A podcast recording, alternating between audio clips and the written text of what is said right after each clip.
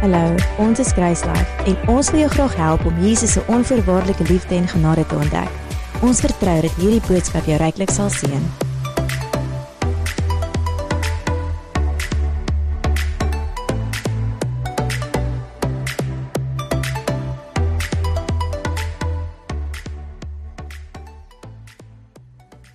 Ek wil uh, iets met julle deel vanoggend wat ek die laaste ruk uh, al baie op mediteer en as jy al 'n paar keer my gesels het dan sou dit ook eers uitgekom het. En dit het al ook so tussendeur en al die boodskappe uitgekom.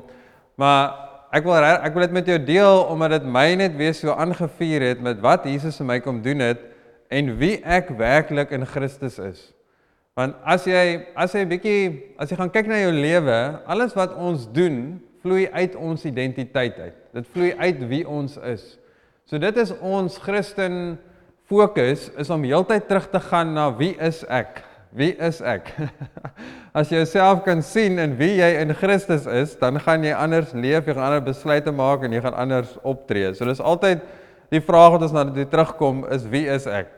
En uh ek het uh, regtig gedink in die, die laaste ruk en uh die konsep wat ek met julle wil deel vandag en ons gaan daarby uitkom uh later aan, maar ek wil eers 'n paar goeders verduidelik voor ons daar uitkom. Het my regtig super super baie gebless om my te sien, myself te sien hoe Christus my sien. En ons begin in uh Johannes 1 vers 1. en ons gaan so vinnig deurlees tot by vers 14, maar ek sal so 'n paar goeders tussenin sê. Johannes 1 vers 1 sê in die begin was die woord en die woord was by God en die woord was God en hy was in die begin by God.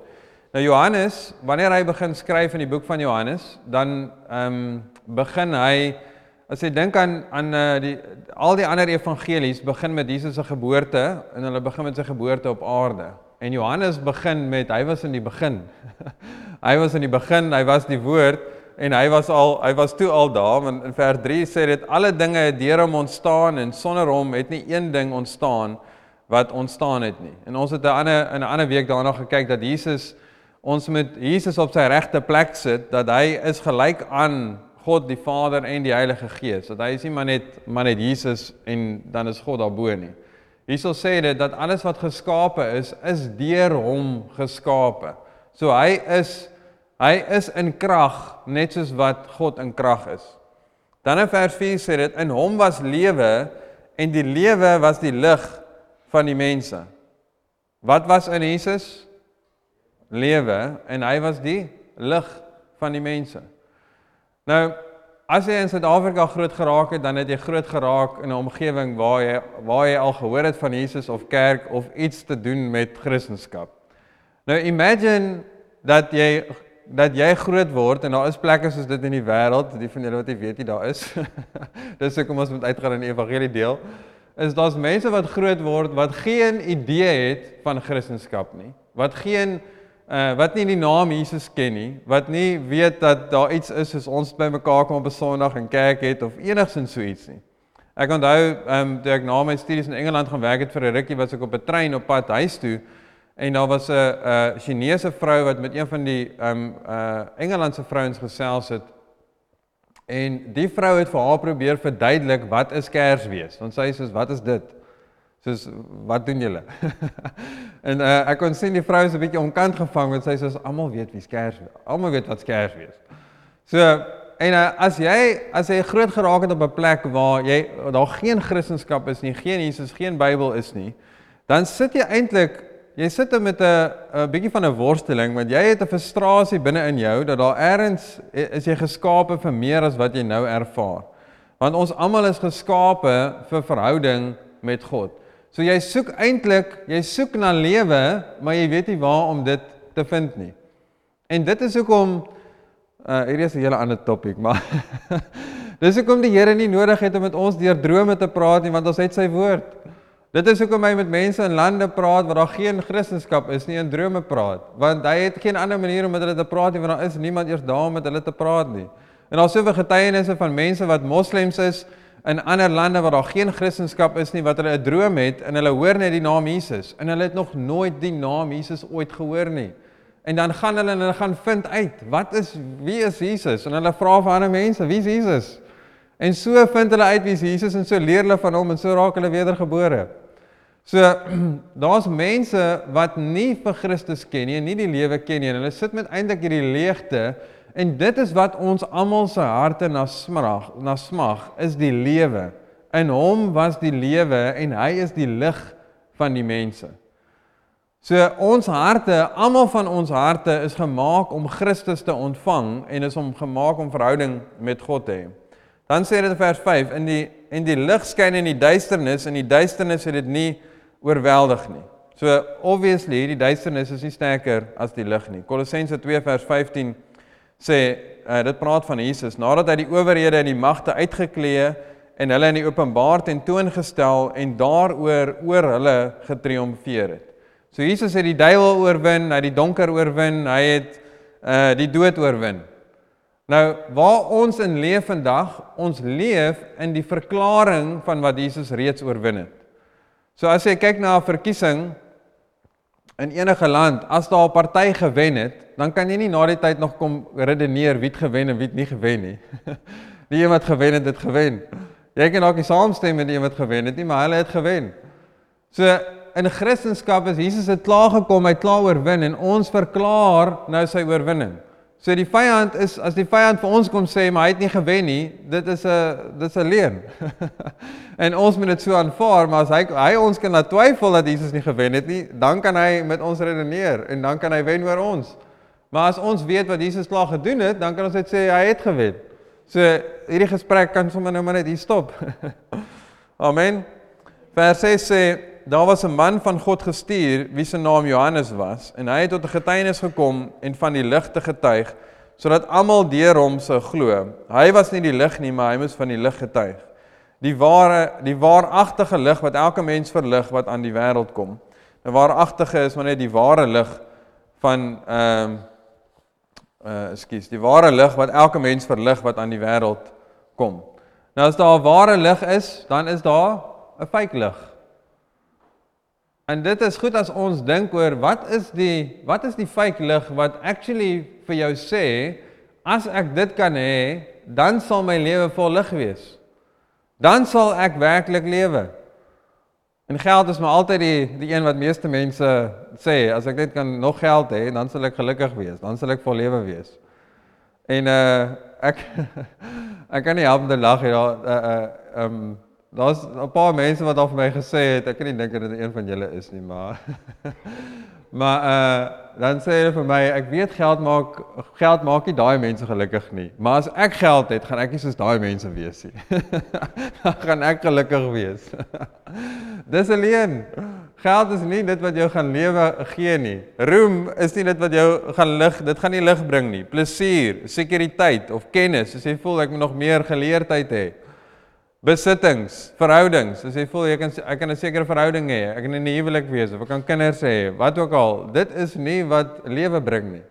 Daar is net een persoon wat lewe bring en sy naam is Jesus. Johannes 1:10 sê hy was in die wêreld en die wêreld het deur hom ontstaan en die wêreld het hom nie geken nie en het na sy eie hy het na sy eie naam gekom en sy eie mense het hom nie aangeneem nie. Nou hierdie twee verse is is amazing as jy dink aan God se karakter teenoor ons. Sy nederigheid, sy liefde om homself te kom beperk in hierdie wêreld waarin ons bly. Dit wat Jesus ge uh, gelei het in hierdie wêreld was nie net die kruisiging nie. As jy die skepper is van die heelal en jy moet kom lewe as 'n mens, dan is dit deel van lyding. Jesus kon oral te wees enige plek enige tyd en nou in sy verheerlik in sy liggaam is hy op een plek en een tyd. En hy's beperk tot sy liggaam. Hy's beperk, hy word hy raak honger, hy raak dors, hy raak moeg. Waar in die in in sy in sy wese voor voor die skepping God raak nie moeg nie. Hy slaap nie.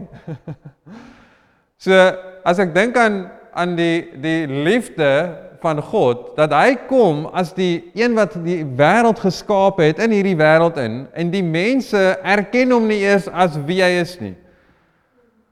Ek sou 'n bietjie anders opgetree het as Jesus. die laser sou uit my vingers uitgekom het. Of jy sê kom ek wys vir julle wie ek is. maar dis die ding is God is nie 'n diktator nie. Hy is nie iemand wat kom en regeer en homself op ons kom forceer nie. Hy is die een wat kom in liefde en ons uitnooi om deel te wees van sy lewe. Hy is die een wat liefde kom demonstreer, wat ons kom lief hê en sê as jy wil lewe, het ek vir jou lewe, maar ek bied dit vir jou aan. Ek gaan dit nie op jou forceer nie, ek gaan jou nie druk op dit nie en ek gaan niks doen om om jou te maak dit wil hê nie. Ek kan net vir jou wys wie ek is en dan moet jy besluit. Maar dit is wat ons almal het, is vrye keuse. As ons nie vrye keuse gehad het nie en ons moes die Here aanbid, dan dan was daar dan kan daar nie liefde wees nie. As iemand iets vir jou moet doen, dan is dit nie dan dan kan daar nie liefde wees nie. Hulle moet iets wil doen. Johannes 1:12 sê, maar almal wat hom aangeneem het, aan hulle het hy die mag gegee om kinders van God te word, aan hulle wat in sy naam glo. Wat nie uit die uit die bloed uit die bloed of uit die wil van die vlees of uit die wil van 'n man nie, maar uit God gebore is. En die woord, so wie is nou die woord wat dit in die begin van gepraat het? In die begin was die woord, die woord was by God en die woord was God. Toe praat dit van Jesus en dit sê in die woord het vlees geword. So dit praat hierso van Jesus. Het onder ons gewoon en ons het sy heerlikheid aanskou, 'n heerlikheid soos van die enige gebore wat van die Vader kom, vol van genade en waarheid. So waarvan is Jesus vol? Waarvan is Jesus vol? Die antwoord is hier agter my. Hy is vol van genade en waarheid. Nou as jy nou 'n bietjie terug kan dink aan al die verse wat ons nou gelees het, wat is Jesus ook as beskryf? Hy's beskryf as lewe, maar wat is hy ook as beskryf? In die verse wat ons nou almal voorheen geleef het, gelees het. Johannes 1 vers 4 sê ek uh, weer lees en sê en hom was lewe en die lewe was die lig van die mense. Jesus is beskryf as die lig. Nou wanneer mense gewoonlik dink aan ek moet 'n lig wees in die wêreld, ek moet my lig laat skyn, dan dink ons aan dit wat ek moet doen. Ek moet goeie werke doen want ek moet my lig laat skyn. En dis waar. Maar ons dink baie keer want ons dink nie baie keer wanneer ons dink aan lig dat dit ons identiteit is nie. Jesus is vol van lewe en vol van lig en dan of hy is lewe en hy is lig en hierdie lig is vol genade en waarheid. So wat is die lig wat jy nodig het wat in jou hart moet skyn sodat jy kan lewe hê? Die lig van genade en waarheid. Nou genade, gen, die boodskap van God se genade aan ons is ook die waarheid. OK, die dit dit gaan saam, dis eintlik een. Maar wat wat as ek dit nou kon kon kon skei in 'n uh, in in as ek dit kon skei in my kop, die boodskap van God se genade vir ons kommunikeer werklik vir my sy hart teenoor ons. Die waarheid is vir my die sleutel wat dit oopsluit sodat ek die lig kan ervaar wat Jesus gebring het. As jy dink aan God se genade dat hy uitgereik het na ons toe, toe ons swak was, toe ons sondaars was, toe ons vyande was, toe ons niks gehad het om vir die Here te bied nie, het hy ons liefgehad. Dit is genade.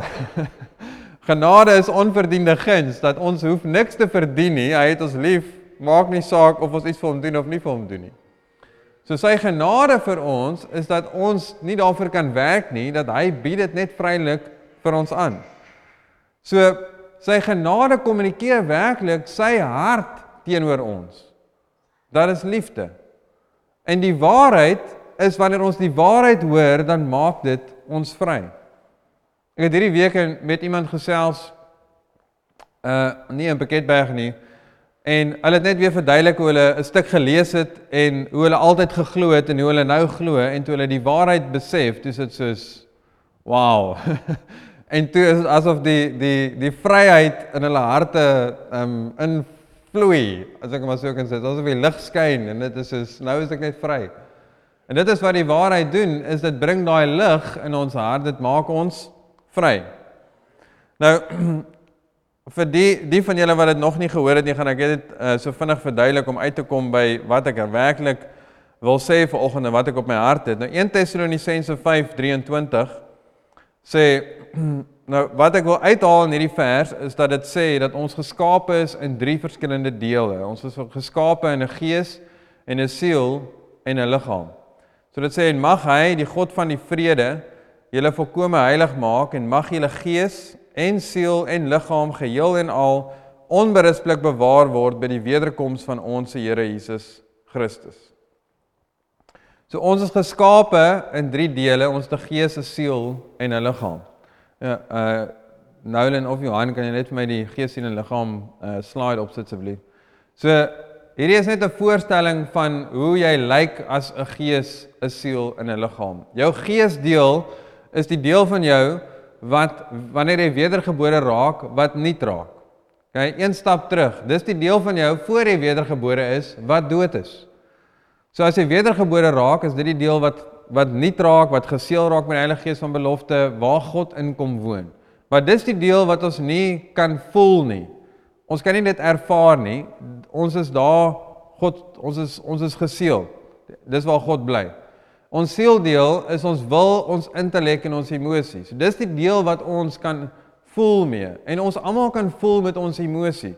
Jy kan voel met as iemand goeie woorde of slegte woorde teenoor jou sê, dan voel jy dit in jou hart.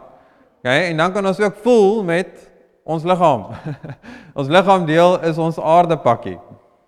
So 2 Korintiërs 5:21 sê hy het hom wat geen sonde geken het nie, sonde vir ons gemaak sodat ons die geregtigheid van God kan word in hom. So hierdie vers sê dat ons geesdeel was dood, dit was vol sonde. Jesus het dit op hom gevat en hy het vir ons sy geregtigheid kom gee. So Jesus het ons sonde gevat, hy het ons straf gevat wat ons toe kom, maar hy het vir ons sy heiligheid en sy geregtigheid gegee. Nou geregtigheid beteken dat ons reg is voor God.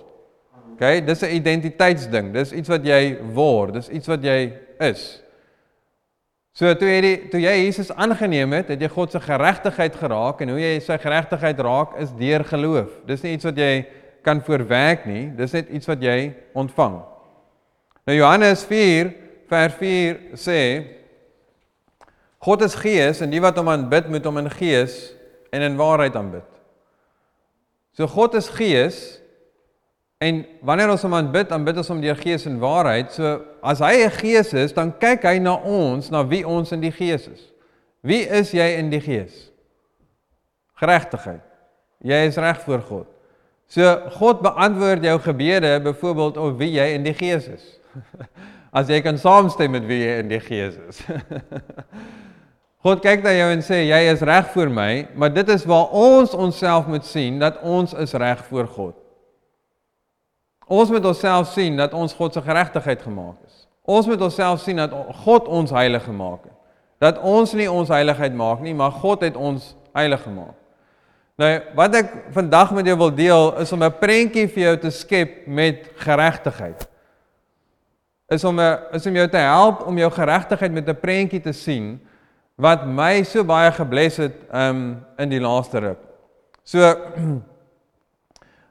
wat ek wil hê jy moet sien is dat geregtigheid, ons het nou-nou gekyk na Jesus is vol lewe en Jesus is lig en ons het God se geregtigheid ontvang. Dat God is lig, Jesus is lig, die Heilige Gees is lig. So sien jou geregtigheid as lig sien dit nie net as ek is reg voor God nie, maar sien dit soos 'n lig wat skyn. sien dit soos die son. sien dit soos die son wat wat skyn. Moenie in die son gaan inkyk nie, hy skyn. maar sien dit soos die die son. Net 'n paar verse oor Jesus wat die lig is en dan gaan ek dan gaan ek terugkom by wat ek nou wil sê oor geregtigheid en lig. Johannes 9 vers 5 sê: "Solank as ek in die wêreld is, is ek die lig van die wêreld." En jy kan gaan verder, daar's nog verse, jy kan gaan Google en net gaan kyk wat is al die verse wat praat van die lig, want daar's 'n hele tema van Jesus wat lig is. Johannes 12 vers 46 sê, ek het as lig in die wêreld gekom sodat elkeen wat aan my glo nie in die duisternis sou bly nie. Hy het gekom as die lig. Paulus, ek gaan net 'n deel daarvan lees. Paulus in Handelinge 26 is besig om ek kan nie onthou vir uh, watse ehm um, keiser of uh, koning of whatever hy dit verduidelik nie, maar hy is besig om sy getuienis eintlik te deel van hoe hy wedergebore geraak het. En dan noem hy in vers 28 om hulle oë te open dat hulle kan gaan van die duisternis tot die lig. Dat hulle tot die lig kan bekeer, sodat ons kan gaan van duisternis waar ons was in uh, Efesiërs 2 vers 1 sê ons was uh, tot vers 3 sê ons was dood in ons geesdeel en nou is ons ons die Engels sê ons is gequicken, ons is ons is lewend gemaak. Ons is nou lig, dat ons kan gaan van duisternis tot lig. Johannes 1 vers 17 beskryf uh God se uh wie God is. Ek net sien of die vers reg gemaak is. Ek hom nee. Die woord gif daar is nie bedoel nie gif nie. Dit bedoel geskenk. Dit bedoel gawe. Okay, dis net 'n ou Afrikaanse woord wat hulle gebruik het om te vertaal. Sê so elke goeie gawe en elke volmaakte gawe daal van bo af neer van die Vader van die ligte wat by wie daar geen verandering of skaduwee van omkering is nie. So hoe word God beskryf as lig, die Vader van lig. En dan sê dit dit sê dat daar's geen verandering of 'n skaduwee. Daar's geen skaduwee in sy lig nie. Daar kan nie skaduwee wees in lig nie, want lig laat nie donker toe nie. Lig is lig. so God verander nie. Daar's geen omkering nie. Hy verander nie. Hy is lig en hy bly lig. Kom ek vra vir so, wanneer wil jy hê iemand moet verander? Dan moet jy nie hardop antwoord nie. wanneer wanneer iemand nie goed is nie, dan wil ons sê hulle moet verander. Yes, daai persoon kan nou 'n bietjie beter mense hanteer of 'n bietjie meer liefde optree of meer geduldig wees. Wanneer wil ons hê iemand moet nie verander nie? Wanneer hulle goed is, As iemand goed is, dan wil ons nie net aan die ander kant verander nie. Ek is seker niemand van ons het ooit gedink, "Jesus, ek wens daai persoon net bietjie meer ongeduldig wees en net bietjie." en God verander nie. Hy is lig en hy is goed. Kolossense 2 vers 9 en vers 10 vat eintlik dit vat Jesus, dit vat God, dit vat die Heilige Gees almal saam en dit vat dit saam en beskryf waar ons inpas. Want dit praat nou van dit praat hierso van Jesus want in hom Kolossense 2 vers 9 want in hom woon al die volheid van die godheid liggaamlik. So dit sê in Christus woon al die volheid van God want hy is God. Dan sê dit en julle, wie's julle? Julle. Ek en julle. En julle het die volheid in hom wat die hoof is van alle owerheid en mag. So ons het die volheid van God binne in ons want ons het vir Christus in ons toe ons wedergebore geraak het. Nou Efesiërs 1 vers 13 en dan gaan ek nou kom by wat ek wat ek met wat ek met jou wil deel oor die lig. Efesiërs 1 vers 13 beskryf hoe ons wat dit beskryf eintlik die stappe wat gebeur het toe ons wedergebore geraak het want dit beskryf wat het ons gehoor wat het ons geglo en wat het met ons gebeur. Luister uh, wat sê dit? Dit sê en wie julle ook nadat julle die woord van die waarheid, die evangelie van julle redding gehoor het, so wa, nadat julle die evangelie van Christus is ook die genade van God en dit kom nou eintlik terug by Johannes 1 vers 14 wat Jesus is vol van genade en waarheid. Ons het die waarheid gehoor van God se genade en ons het dit geglo. Nadat julle dit geglo het, is jy verseël met die Heilige Gees van die belofte. So jy is toe nuut gemaak, jy is God se geregtigheid gemaak. Maar as ons nou geregtigheid vat en ons sien dit as lig. Nou hierdie geregtigheid wat jy gemaak is met jouself, jy moet dit sien, dit is binne in jou. Jou geesdeel is binne in jou. Moenie my vra waar nie, maar dit is in 'n geestelike waarheid is dit daar.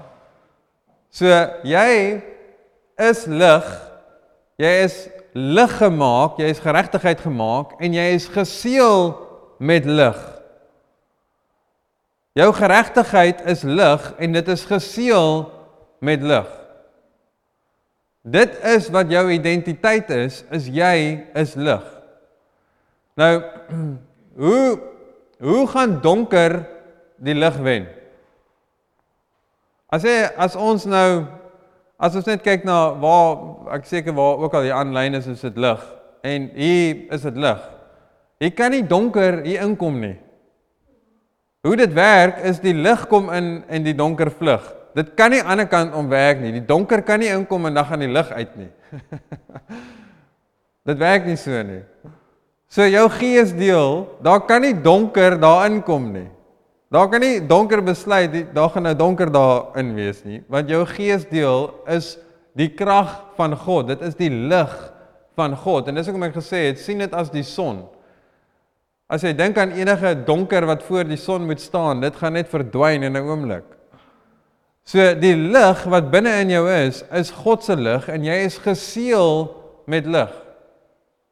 Hoe kan donker weet jy met 'n te sê nie, maar kom ek sê maar net, hoe kan die donker die lig wen? Is as dit wat ook al die bron is van die lig nie meer lig gee nie. As jy 'n kers het, ewen nou in 'n kers in 'n vertrek maak nie baie baie lig nie, maar daar waar die kers is, die die maak nie saak hoe donker die res van die kamer is nie. Dit gaan nie die kers oorval en dan gaan die kers doodgaan as gevolg van al die donker nie. jy moet die kers uitblaas vir die donker om te wen, om in te kom. Jy moet die lig afsit vir die donker om te kom. Jy moet die bron afsit vir die donker om te wen. Nou wie is die bron van die lig binne in jou? Jesus, God is die bron van die lig binne in jou. So dit gaan nie afgesit word nie. Dit kan nie afgesit word nie. Jy is God se lig gemaak en jy's geseël met lig, so daar kan geen donker daarin nie. Jou geregtigheid is iets wat standvastig is, wat heilig is voor God en dit is hoe dit bly. Dit is wie hy is. Johannes 8 vers 12 sê Hoe hy beskryf Jesus hierso aan die einde van hierdie vers wanneer hy praat van lig en lewe. Johannes 8 vers 12 sê en Jesus het weer met hulle gespreek en gesê ek is die lig van die wêreld. Wie my volg sal sekerlik nie in die duisternis wandel nie, maar sal die lig van die lewe hê. Jy gaan die lig van die lewe hê. 1 Korintiërs 6:17 sê wie die Here aanhang is een gees met hom. So jy wedergebore geraak het dat jou gees deel een geraak met God. Jou God se lig is jou lig. Dis dieselfde lig. So jy gaan die lig en die lewe hê. Nou kom die vraag obviously op. Maar ek ervaar dan nie die lewe wat ek het nie. Hoekom ervaar ek dan nie die lewe wat ek reeds het nie, want as jy wedergebore geraak het, is dit wat met jou gebeur het. Die proses wat moet volg is hoe meer jy jou denke vernuwe tot met wat met jou gebeur het, hoe meer gaan jy ervaar wat binne in jou is.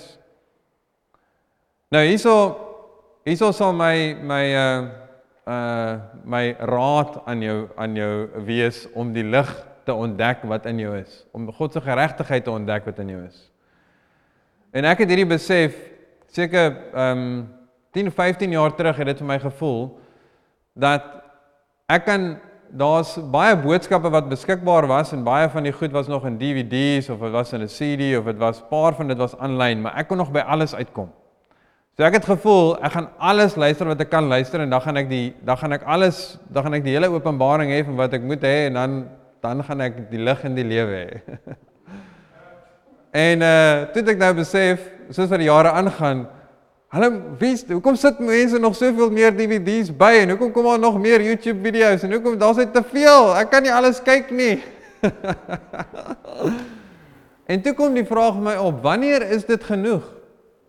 Wanneer het ek nodig om nog 'n boodskap te luister wat wat ek voel ek kort nog iets? Toe besef ek die evangelie van Christus, sy genade gaan nie verander nie. Die boodskap verander nie, die boodskap bly dieselfde.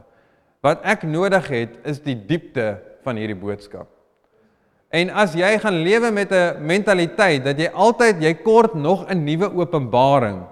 Jy wil nog na iets gaan luister wat iemand iets uit 'n vers uithaal wat jy nog nooit gehoor het nie. Dit is nie noodwendig wat jy nodig het nie. Dalk is dit Maar dit is nie noodwendig wat jy nodig het nie. Wat jy nodig het as jy die evangelie en God se genade boodskap al gehoor het, is dit nodig dat jy daai boodskap vat en dit 'n werklikheid in jou hart maak.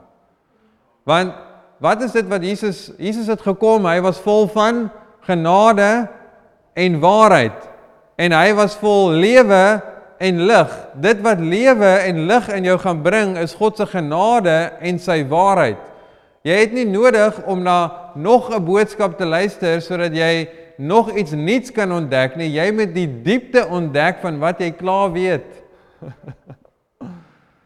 jy moet die dit wat God se genade is en hoe jy die diepte daarvan ontdek, het ek al gedeel. Jy moet die verse persoonlik vir jou maak. Johannes 3 vers 16, want so lief het God die wêreld gehad. As jy net daai deel vat, dan moet jy gaan sit en sê, wat beteken dit vir my dat God lief is vir my? Wat beteken dit dat hy lief is vir my? En as ek tyd vat en daaraan gaan dink, net daaraan gaan dink en ek ek bedoel tyd vat, 15, 20 minute vat en dink, wat beteken dit vir my? Dan dink ek, Jesus Here, dan dink ek aan al my foute en ek dink aan al my tekortkominge en dan dink ek, wow, God is nog steeds lief vir my. en dit is wat vir jou hart minister. Jy moet jy moet dit vat wat jy weet en jy moet gaan dink daaroor. As jy nie gaan dink daaroor nie, dan gaan dit net iets wees wat jou dalk bles vir 'n oomblik en jy gaan aangaan net soos wat jy was. Dit wat jy nodig het is werklik tyd in jou verhouding met die Here om te dink, wat beteken dit vir jou dat die lig binne in jou aan is? Wat beteken dit vir jou dat jy God se geregtigheid is?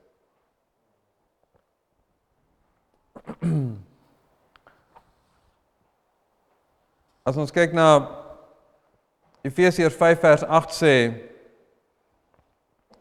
as ons die volgende paar verse beskryf eintlik die of Efesiërs 5:8 en die, die die twee verse hierna beskryf wat is die vrug wat ons sien wanneer ons besef wie ons is. Dit sê Efesiërs 5 vers 8 want vroeër as was julle duisternis. Wat was jy? Duisternis. Maar nou, wie is jy nou? Nou is jy lig in die Here. Jy is nou lig, jou lig het aangegaan.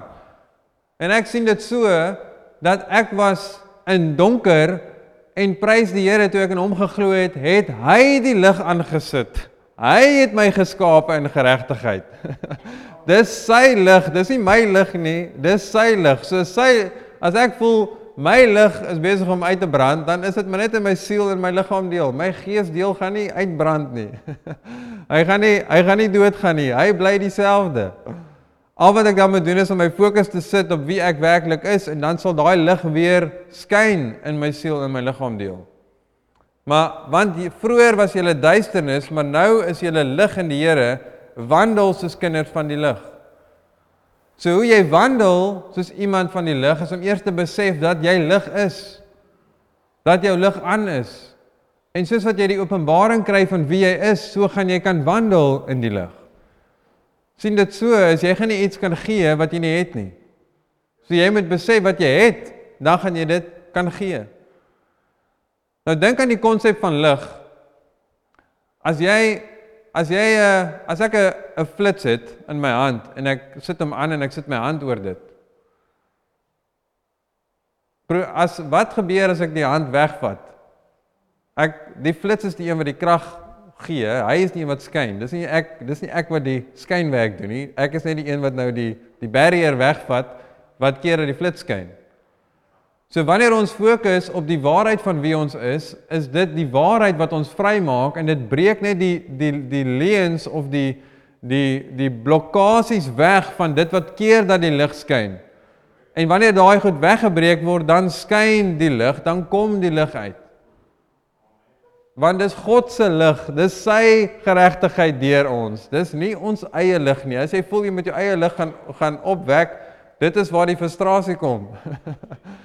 As jy sien, daar kom nie lig uit jou uit nie, as jy voel jou die vrug in jou lewe is nie lig nie, dan moet jy nie probeer om lig te wees nie, jy moet terugkom by jou identiteit. Jy moet die verse vat en gesê, "Wie is ek? Wie het God my gemaak?"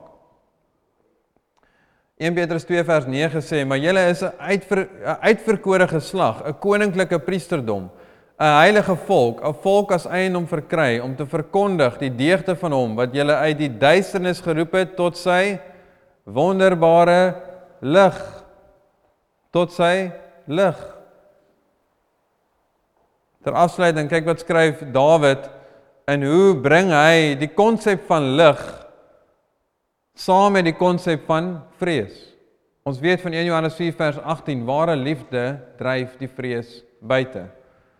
En Dawid skryf en hy sê in Psalm 27 vers 1: Die Here is my lig en my heil, vir wie sou ek vrees? Die Here is my toevlug van my lewe, vir wie sou ek vervaard wees? So geloof is lig. Hy sê my vertroue in God, ek vertrou dat hy lig is. Ek vertrou dat hy my antwoord is. En die donker is vrees.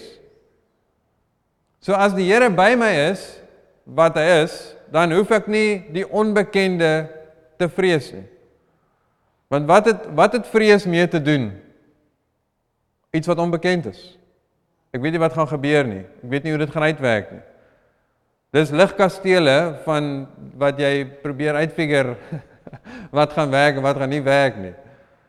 En Dawid is in 'n situasie waar hy in vrees is, waar hy nie weet hoe gaan dit nou uitwerk nie. En jy gaan nou sien wat hy skryf, want hy skryf dit al al omring die die ehm um, wat is 'n 'n army, 'n weermag, omring 'n weermag my, gaan ek nie vrees nie, want ek vertrou op God wat my lig is. Hy sê in vers 2, Psalm 70 vers 2, as kwaadoeners teen my nader kom om my vlees te eet, my teestanders en my vyande, ja myne struikel hulle self en val. Al word daar 'n laar of 'n weermag teen my opgeslaan, my hart sal nie vrees nie, al staan 'n oorlog teen my op, nogtans vertrou ek. So hy sê, kyk terug na die eerste vers, hy sê die Here is my lig en my heil, vir wie sou ek dan vrees? As die Here die lig in ons aangesit het, hy is ons wysheid, hy is ons krag, hy is ons geregtigheid, vir wat is ons dan bang? en wat my help is om baie keer na die lewe te kyk in 'n ewigheidsperspektief. Om te sê, weet jy wat, as niks in hierdie lewe vir my uitwerk nie.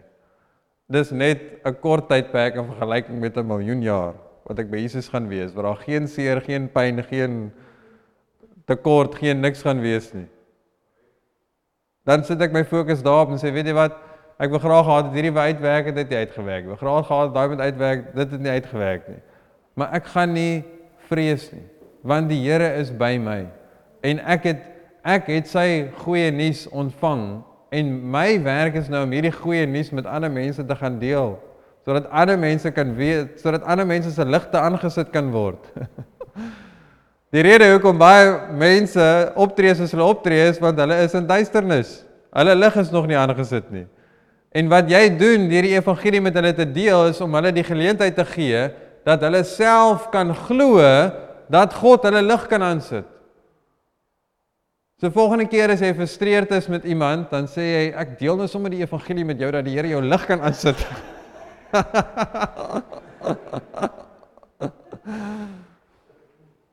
Ons elkeen, as jy wedergebore geraak het, is jou lig aan. Jou lig is aan. Jy is God se geregtigheid gemaak. Wat nou nodig is is vir jou om eintlik te partner met die Here, te partner met die Heilige Gees en hy is die een wat ons in waarheid lei. Dat ons die waarheid kan ontdek van wie ons werklik is, dat die lig wat in ons kan uitkom. En ek het ons het eendag saam gebid voor 'n uitreik wat ons gedoen het in die dorp en ek het hierdie al gedeel, maar die prentjie wat ek gesien het is dat God het mense geskape met die potensiaal, hulle volle potensiaal in Christus vir elkeen van ons. En daar's al soveel modder op mense se harte gegooi dat hulle net nie meer kan sien wie hulle is nie.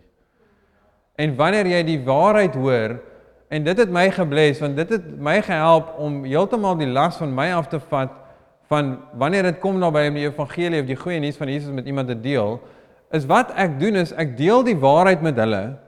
En as jy al gesien het as jy die evangelie met iemand al gedeel het, dan is dit gewoonlik hulle reaksie. Hulle het 'n reaksie van wow, dit hoe amazing is dit.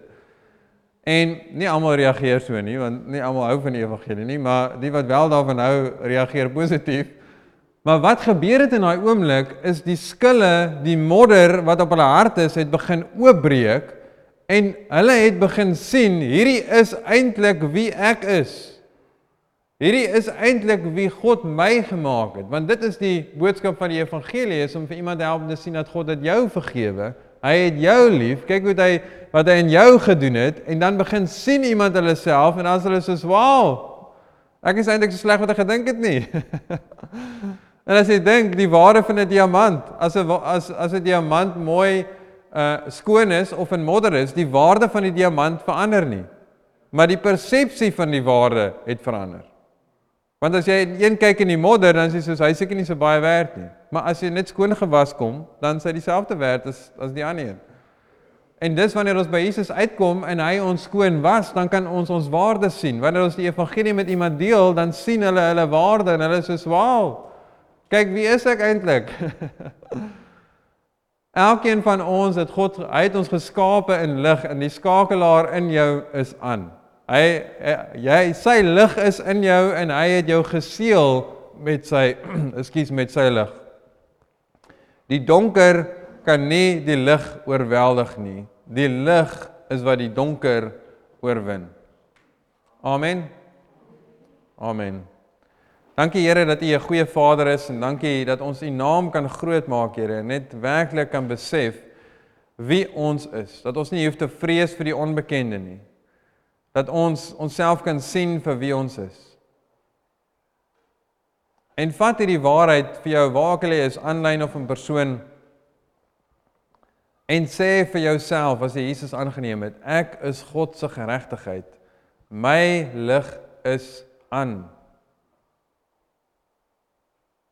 Jy het toegang tot die krag van God. Dankie Here dat U lewe kom bring het. Lig kom bring het vir elkeen van ons.